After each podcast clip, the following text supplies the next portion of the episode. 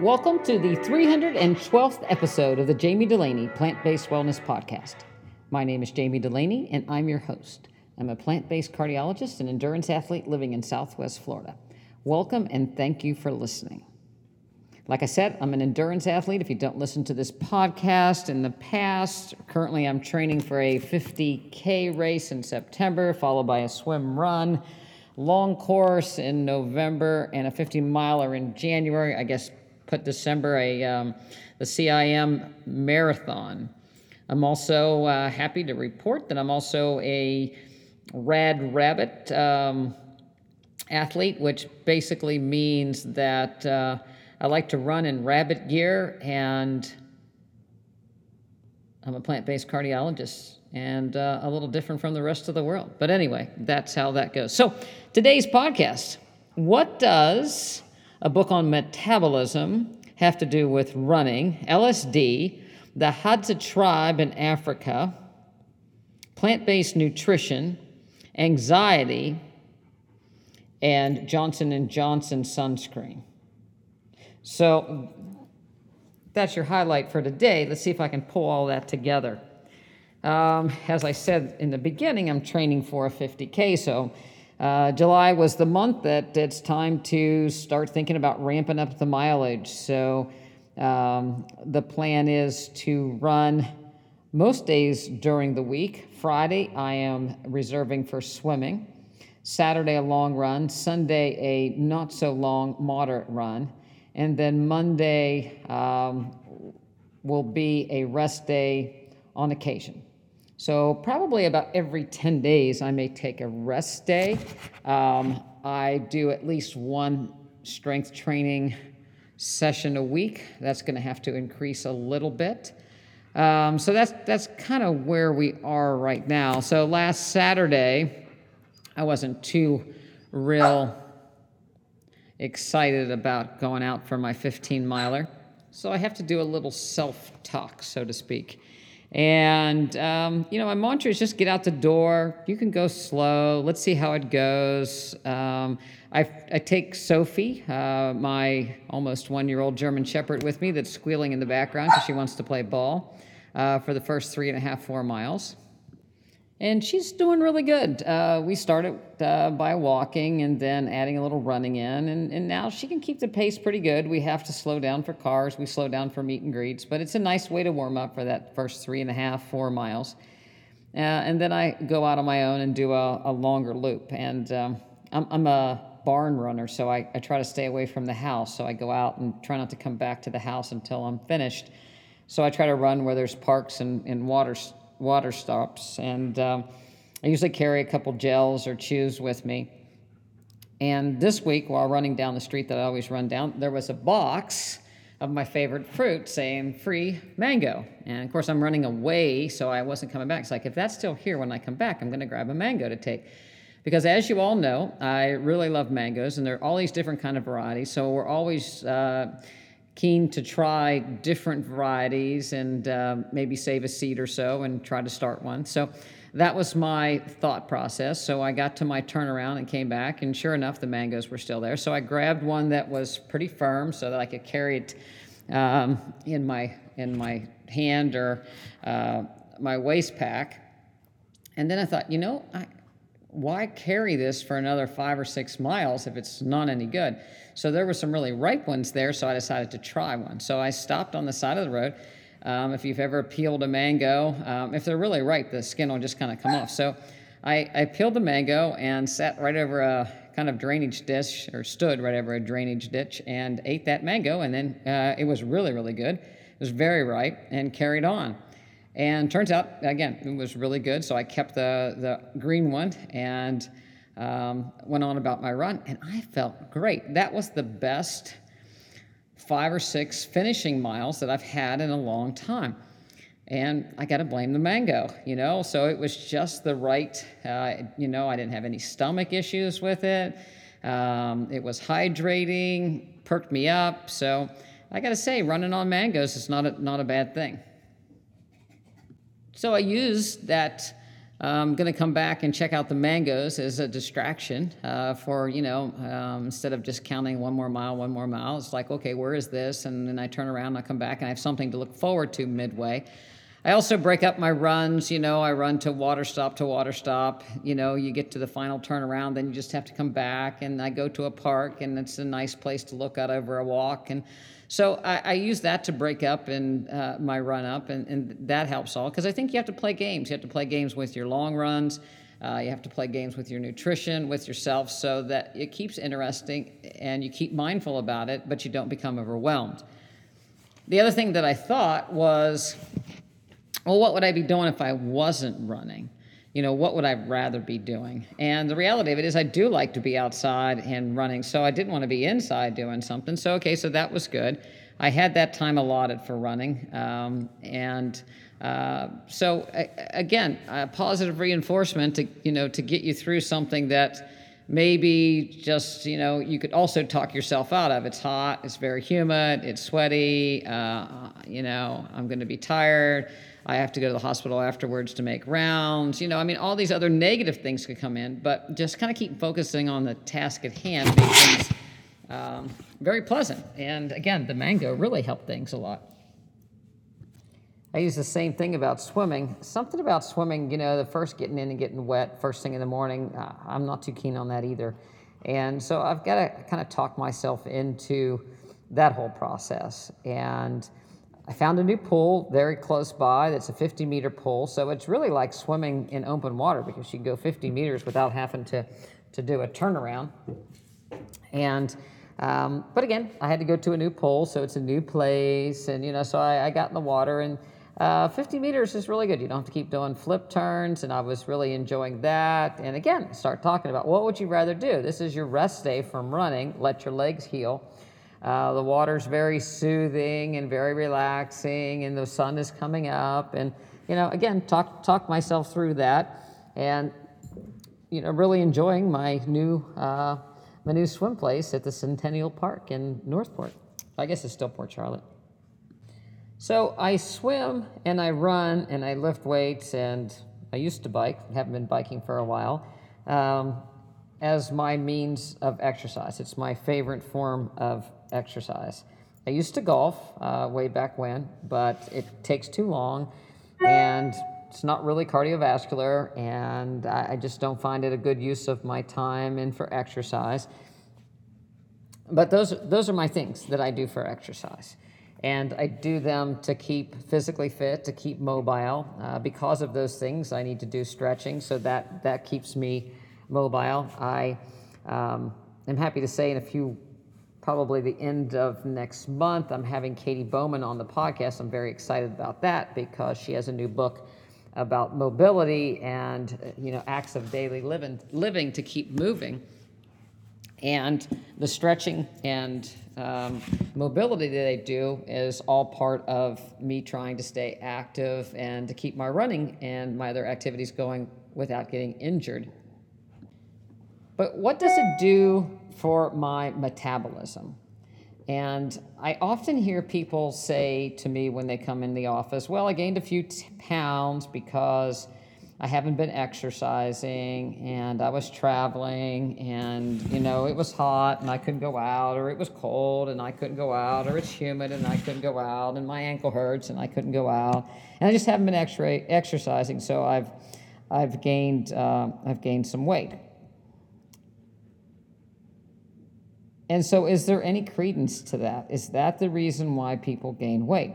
Is that the reason why, as people get older, that they gain weight? Even though gym memberships have gone up tremendously, marathon running has become a boom. You see people running all over the place. 5Ks are more crowded than ever. Um, there's mud runs. There's all these different things, and yet people keep getting heavier and heavier. So what does are they really exercising? And is a lack of exercise uh, that little missing a few days here and there enough to cause people to lose weight? What's what's it all about? And you know i've always told my members and people that i come in contact with that even training for a marathon or an ultra or an ironman i never have to worry about eating more to keep my weight from going down too much. Um, my weight may fluctuate a pound or two one way or the other. And if I watch a little bit before a race, I can get a little bit leaner for the race because obviously you can go a little faster if you're a little lighter. But for the most part, I don't lose any weight during all those hot, humid training sessions in the summer. And, you know, I'm swimming, biking, running. Um, you know, for the Ironman, I'm running now, so I'll run 55 miles a week, uh, 60 miles a week, and peak training.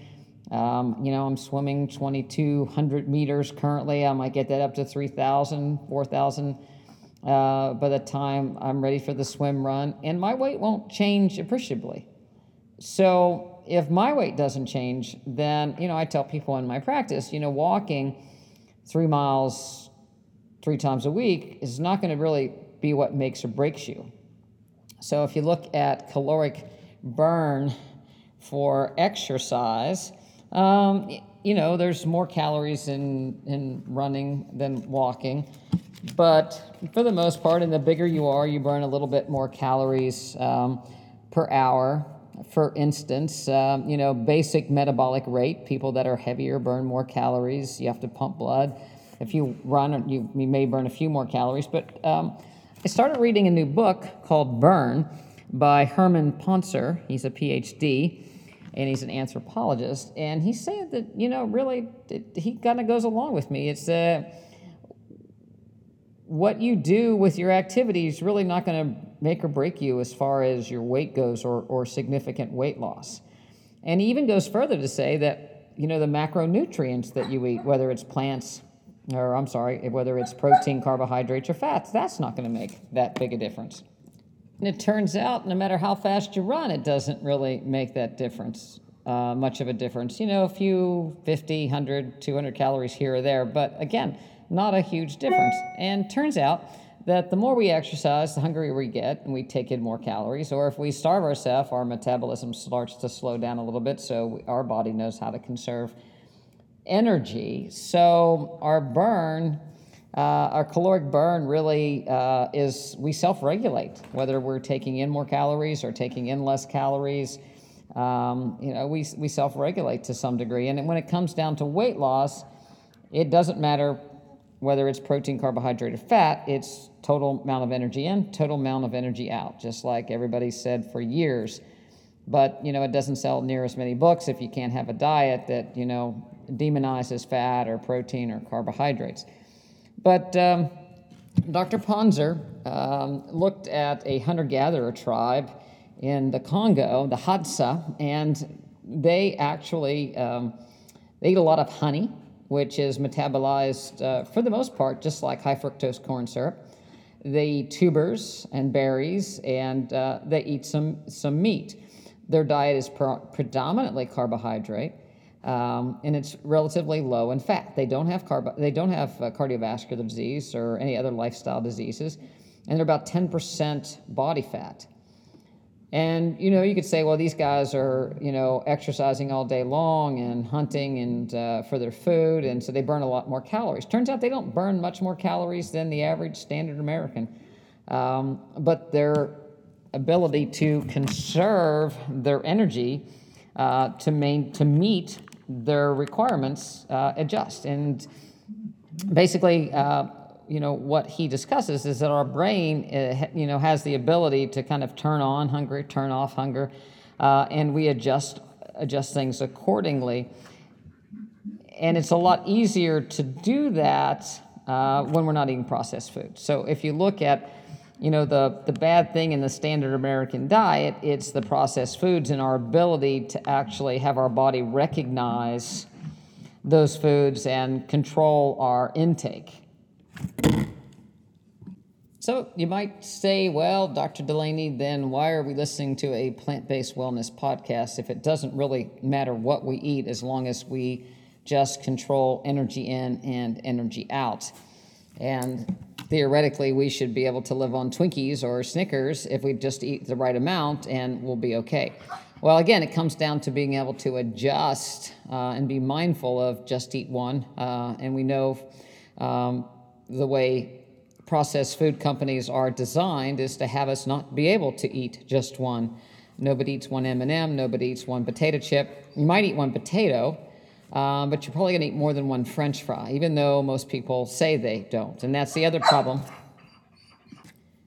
is that as humans, we're really not very good at reporting what we eat. We're off on average about 30%. So um, when people mark down on their uh, iFit or their whatever app they use to track their caloric intake, it's, it's bare minimum off 30%. And that doesn't even take in portion control and error. Same way goes for the calories that you expend on um, the elliptical machine at the Planet Fitness versus the LA Gym or wherever you might go or however expensive it is, they're based on mathematical models that are not really all that accurate either. So we don't know how much we're burning and we don't know how much we're taking in. Um, and when we eat processed food, we don't even understand um, the we, we lose our ability to actually kind of stop what we're doing and, and take in as much you know we, we lose track of how much we're taking in so again back to well why be plant-based if you know that that doesn't count but it's it's more than just calories so uh, and, and that's what I've talked to people in my practice about for a long time. It's more than just losing weight to achieve health. Um, again, most of uh, lifestyle diseases in America and first world countries are based on metabolic excess. It's not because we don't have enough of, it, it's because we have too much of. So we have too much energy coming in, not enough, uh, too much energy coming in for what we burn. What we burn is not um, all that variable. But the kind of energy we have coming in is also very important as far as our lifestyle diseases. For instance, if you're eating plants, you're getting fiber, and fiber helps us to feel full. Fiber feeds our gut microbiome. Uh, it, it, helps um, decrease our cholesterol absorption. Um, we also take in um, phytonutrients, antioxidants with our plant based foods that decrease blood flow into cancer, potential cancers, to stop them from occurring, to decrease damage, the potential DNA damage that may spur cancers, to decrease inflammation. So that's where what we eat becomes very important as opposed to just the energy value of what we eat. If you're eating salty, processed french fries, you eat too many of them, uh, chances are, but you're also getting inflammatory omega 6s, saturated fat, the ability to make cholesterol, salt that is inflammatory, as well as um, will cause the retention of water and accelerate blood pressure. So, eating, again, um, goes back to eating a more natural, um, plant based hunter gatherer type food would, would be uh, optimal. So, back to your tubers yours, which would be sweet potatoes, white potatoes, yams, carrots, rutabagas, uh, beets, you know, so root vegetables as well as other vegetables that we have, and, and fruits um, are again uh, full of vitamins and minerals and antioxidants and fiber, but also provide us with the fiber to tell our bodies, hey, we've had enough. Um, and it's also important to get enough and I say this with a grain of salt, enough protein in our plant food by selecting grains and beans as a part of our diet so that we don't, um, that we feel full, feel satisfied. Because the other part of the equation, you can put somebody in nutritional jail for a while, but when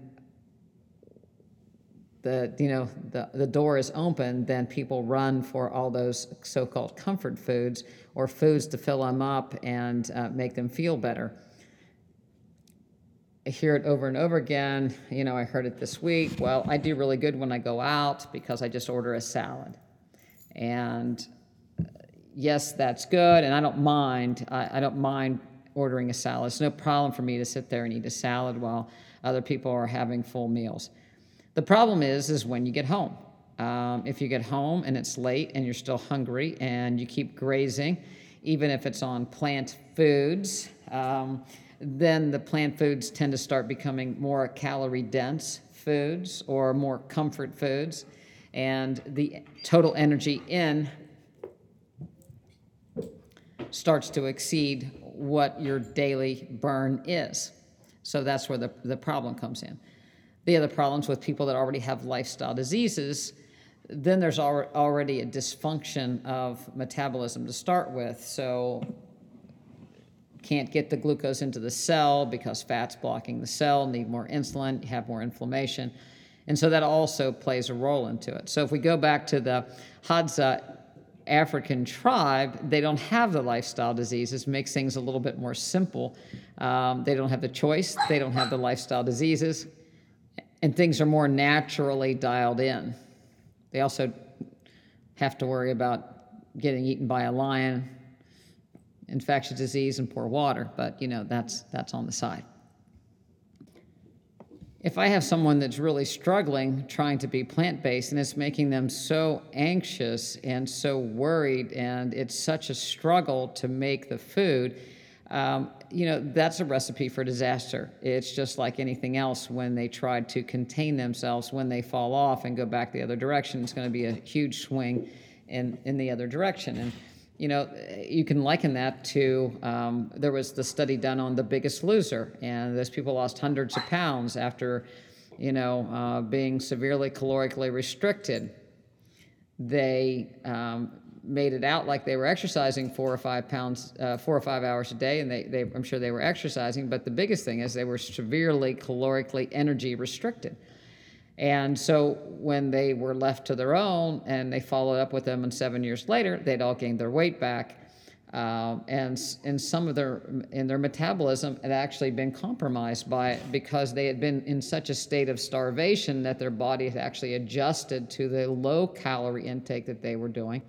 So when they went back to their old ways of eating, it was it was much worse because their metabolism had dropped down um, much lower than it had previously, and they started eating the very calorie dense foods, and um, they gained all the weight back plus more. So the idea is not to put yourself in nutritional jail, to do things slowly and do them comfortably and do things because you want to do them, not because people are, are making you do them or you're making somebody else do them. Um, I had the pleasure of becoming plant based, becoming vegan because I chose to, not because I was sick and I had to make some radical change all of a sudden. It's much more difficult for people that are doing this because they're already sick and we have to, they have to do something emergently. Now, that's not to say that by doing this radical change that they're not going to get benefits from it. It's, it's the sustainability. So that's where we like to work with people where they are and meet them where they are. And it may be such that um, you know, um, they're going to have some some meat in their diet. But then it becomes, are are they going to be mindful enough to control the portions? And then when they're educated about, well, I'm going to have a little bit of this once in a while. Does it really matter? Most of the time, people come around and say, you know what, I feel so much better on a plant-based diet that I really don't want this. I don't think it's the same with processed food. I think that any diet out there, the reason why they work both from a health standpoint and weight standpoint is you're going to get rid of processed food. So things that have additives in them, chemicals in them, labels in them that are a paragraph, I don't think anybody can control them for the most part. Uh, and there's going to be metabolic waste, and I don't think they're good for anybody over periods of time. So that's not, you know, so that's not where I meet people where they are. Uh, I meet people when it comes down to macronutrients for the most part. And I thought it was very interesting in his book when he looked at, you know, people, the high fat, uh, for the most part, uh, people do, um, you know, high fat is associated with cardiovascular disease, lifestyle diseases. And although, you know, these hunter gatherer societies eat protein, it's a very lean protein, there's very little fat in their diet. Uh, it's, a, it's a low fat diet and a lot of um, high fiber, complex carbohydrates and, and, and simple carbohydrates. The other thing that people talked about in the area that he talked about in the book was the tribal relationship. Um, as humans, we like to be part of a tribe. That's one thing we do. We share our food, we share our um, living quarters, environments with other people. We're, we're part of a social group, and, and we need that And sometimes when people become plant based by themselves, they lose that tribal tribal connection to their people, so to speak. So I've, I've been putting that question out there. Um, you know, who's your tribe? Who are the people that you hang out and you can depend with? Um, can you put your differences aside and come up with things that you are like other people, even though your nutritional difference may be, you know, may be different? And I think that's where it has to be because there's there's not going to be a lot of people that are plant based for the most part, um, especially early on. So you know, in this in this era of being black and white and yes you're vaccinated or no you're not vaccinated or yes you're a democrat no you're republican no you're this you're not you know these teams that that we put people on you're either with me or without me i think that we need to take time to look at what do you what do you define as your tribe can you be around people that have nutritional difference but have other other similarities and again, you know, down to the basic, we're all people. We all want to be healthy. We all uh, love our families. And so start to look for similarities as opposed to differences. And don't worry so much about what other people eat. And maybe have that conversation with um, your tribe members that, you know, hey, I'm I eat a little bit different than you, but it, it's okay. Um, it doesn't bother me where you are. Um, I'm not going to try to change the way you eat. Um, this is just happens to be the way the way I eat. I had that conversation with our nutrition class today, and you know, everybody's we, we've had our nutrition class despite COVID and restrictions, and um, you know, some people may call it cavalier. We relied on people to not come if they were sick and make their own choices, but it's been a it's been a tribe for people. It's been some place where they can go with like-minded people, share a meal learn uh, about something that they're passionate about without being judged uh, and to have a group. So, yeah, you know, if you can find a, a group like that, whether it's a meetup group or, um, you know, you, you, have to find you have to find your tribe. It certainly it certainly helps uh, if you if you possibly can. And our nutrition class is very different. Um, you know, the people in the nutrition class, very different backgrounds, come from different places. If you've been in Florida or know anything about Florida, most of us aren't native Floridians. We've come from someplace else with different ethnic backgrounds, different heritage, different ways of life, uh, different jobs, different careers. And the thing that we have in common in the nutrition class is that people are eating plant based. So all those other differences fall by the side uh, so that we can, you know, uh, have a moment to eat plant based and not ask, you know, not have to defend our, our, our nutritional choices. So one option is to have people over for a plant-based meal. Just um, just have people over to share in fellowship uh, and and other interests that you have in common. And don't talk about the food. If it comes up, you can you know say what you're having and, and have a little conversation. But I still think the best way around it is um, to make people curious. When people are curious, they're they're more likely to ask questions and and to be um, less defensive about their as their own choices. And you know, I think it's good to just tell people you're okay with their choices, and and and they have the right to make their choices, and and you support them in it. The most important thing to me is to be able to continue to have a dialogue. Uh, for instance, J and J just pulled sunscreens off the market because of of carcinogens. Um, a lot of people have known about them for years. Um, you know, uh, dermatologists don't want people to get terrible sunburns, but sunscreen in and of themselves, they're very much absorbed, especially the spray kinds, and, and can cause as much problems. And they actually block the wrong kind of UV uh, radiation, so it probably doesn't protect against melanoma for the most part anyway. It may pr- uh, protect against some squamous or basal, but again, it may cause something a- along the other side. So, you know, I live in Florida. I try not to get sunburn. I'll cover up uh, to keep from getting sunburn. I usually try to get a gradual tan. Um, some people don't tan; they're they're very fair, and, and that makes it much more difficult. But if I get a little bit uh, starting in the spring, I, I don't burn, and I, I, like the vitamin D exposure. But nevertheless, you know, J and J, uh, same people making the vaccines, have not have been less than honest about uh, some of their products. Same thing with Bayer who now owns, uh, you know, the company that owns Roundup. Uh, you know, more and more in that is coming to light. Uh, we talked about it in class. You know, Roundup you spray on your weeds. You don't want to pull weeds, but that's a carcinogen that uh, is dangerous to you, but also dangerous to the water, dangerous to pets that come in contact with it. So, um, you know, these companies are, are less than honest, and I think we need to be able to ask questions of any product, uh, but especially when it comes to drug companies, they need to be forthright and open. And to think that anybody should take them on a, on a you know, this won't hurt you, there's no side effects. There's side effects to everything. And as individuals, we have to base uh, the risk versus benefit to each of us on an individual basis. So, you know, again, I come back to it. We should be able to ask questions. You should be able to ask questions of drug companies, of your physician. And if somebody says there are no risk, that's just not so. Um, I liked um, Dr. Uh, Pontzer's book, you know, he made reference to a lot of diet so called gurus on, you know, what they think our ancestors ate. He's like, you know, they weren't they weren't anthropologists. They've never been to a dig. They don't, they, you know, everybody just speculates. And uh, there's still a lot of debate. And when somebody says, I know everything, and um, that's usually a recipe for disaster because there's, there's a lot of things that we don't know and still evolving. And again, when I read some of these things, it does make me question plant based nutrition. Is this the best thing that I can recommend for, for 100% of my patients? And the, probably the answer is no. Um, again, if it comes down to that it is stressing one of my patients so bad that they're going to have a heart attack because they can't feed themselves, then that's not doing them any good.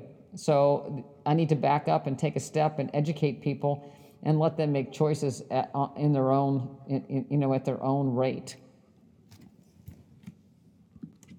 But also, we have to have a dialogue on, you know, and you know, again. Um, a dialogue that I had this week. Well, you know, why can't I have fish and chicken? And it's like, certainly, if you want fish and chicken, that's that's going to be your choice. Um, but the difference would be the metabolic waste that you accumulate with it. So, how much are you going to have? Are you going? And they said, well, portion size, and it's like, well, I don't know, four ounces every once in a while, and it's like only four ounces, and it's like, yeah, that's the problem because when you have the piece of fish or they have the piece of chicken, you have the PCBs, the dioxins the saturated fat and cholesterol that goes with it. So portion control has to be uh, thought of because of not so much the macronutrient, not so much of the taste, but because of the metabolic side effects that you have from these things. But it's still your choice.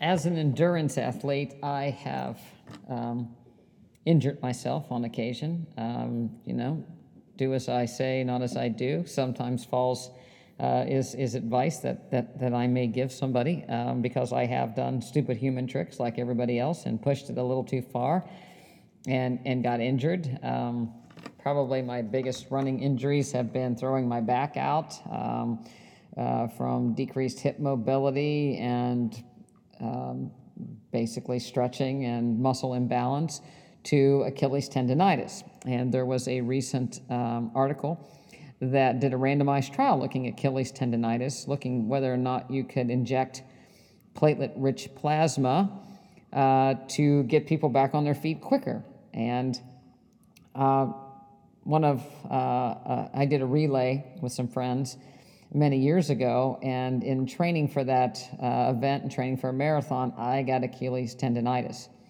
And I tried to run through it and did some things, and it, it kept getting worse. And finally, uh, when the race was about ready to start, I did not want to not be able to do the relay with these people, so I, I got an injection of steroids into my Achilles, which was complicated by um, a, a, bruise into the tendon and kind of made things worse before it made things better. I managed to hobble through part of the relay, didn't do my part, did part of my part, and um, you know then had to do the long rehab process afterwards. But this trial was to look whether you took your, your um, plasma and they spin it down and they inject this platelet rich plasma and looked at six months whether or not um, people uh, did better. And the reality of it is they didn't. And, you know, again, your Achilles hurt and they injected and it was inflamed. And so the treatment was aimed at the part that hurt But that really wasn't the part that was causing the problem. So if anybody's had Achilles problems or plantar fasciitis, Achilles is that big tendon in the back that attaches your calf muscles to your heel. And it's usually not the Achilles that's got weak that caused the problem. It is the calf muscle above it that became tight and was ignored, and then finally pulled and pulled and pulled on the Achilles like until uh, there was injury. So it can be a complete tear or it can be a lot of inflammation. Um, but that's where the problem is. So again, injecting at the site didn't make a darn bit of difference as far as people's recovering because the treatment wasn't aimed at where the problem is. So, you know, a hint looking at injuries, especially running and exercise injuries and extremity injuries, it's not really where the pain is. It's usually above it, could be below it, but for the most part, it's usually above it or around it that's causing the problem. My back went out. It wasn't really my back. It was more my hip, the, the imbalance of the muscles around my hip. When I fixed those, my back got better. If you address your calf muscles, and there's a lot of them that come together down to form that big tendon, by, by doing some mobility work there, you can make that go away pretty quick. But you can stretch all you want that Achilles and inject all you want into that Achilles tendon, and it's not the inflammation or the or the problem's not going to go away until you fix what's actually causing the problem, not the result of the problem. And I think, you know, in conclusion, that's a lot of what we do in medicine is that we treat the thing that we can see, but we don't look at what's actually causing the problem and the fix that we're in. And, you know, back to nutrition, it is, you know, um, what kind of nutrients are we taking in and how much energy are we taking in? If it's a blood pressure, what is causing the blood pressure problem? The, what is causing the blood vessel problem? And we need to look at the bottom line for what you know the underlying cause as opposed to just treating the consequence of what's going wrong. So um, you know if you're wearing your tires out because you have your parking brake on and you're trying to drive with it and you're scooting your tires along and you wear them out just getting new tires is not going to fix it. You need to take your parking brake off. Probably a stupid analogy for any mechanics out there or any car people but um, you, you, get the, you get the point so, again, in our practice, we try to address the underlying cause, not just treat the symptoms. We hope to give people a uh, optimal health and wellness, not just a Twinkie diet that will allow them to maintain their weight where they want it, but a diet that's rich in nutrients and antioxidants and fiber that will allow them to remain healthy from all lifestyle diseases and to become active uh, and to become mobile so that they can actually exercise and, and, keep all those systems going. So, if you'd like to join our practice, um, we do have a cap on membership, but as long as there's spaces, uh, you can go on over to drdelaney.com um, and uh, see uh, the plans we have offer to offer. We have a uh, a large website with webinars on uh, nutrition, cooking, exercise, videos, lectures, um, as well as um, Zoom classes. And we have a private Facebook page. Our online members have access to that. Uh, level one member is uh, gets a consult from Addie once a month, our registered dietitian.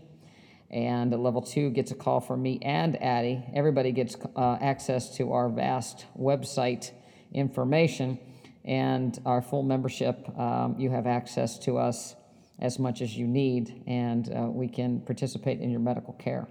So I'd love to help you, uh, whether it's uh, learning more about plant based nutrition, exercise, lifestyle diseases. I believe most of these lifestyle diseases will go away if we just get people in the right nutritional path. Um, but I also think we need to do it um, in accordance with their lifestyle and their psyche uh, so that we can help people um, be healthy and happy. Thank you, as always, for listening. Um, you can email me at jamie at drdelaney.com. It's J A M I at drdelaney.com. I would love for you to go over to iTunes and give me a five star rating so we can get this podcast out to more people. Um, you can check out what we eat uh, with our cookbook plant-based wellness cookbook, a doctor diet, the doctor, the dietitian, and the diva, and that's available on Amazon. And if you like coffee, you can go over to groundsandhounds.com, Sophie says, and uh, my friends will help you out, get some uh, good ground coffee and help a dog in the, in the, in the process.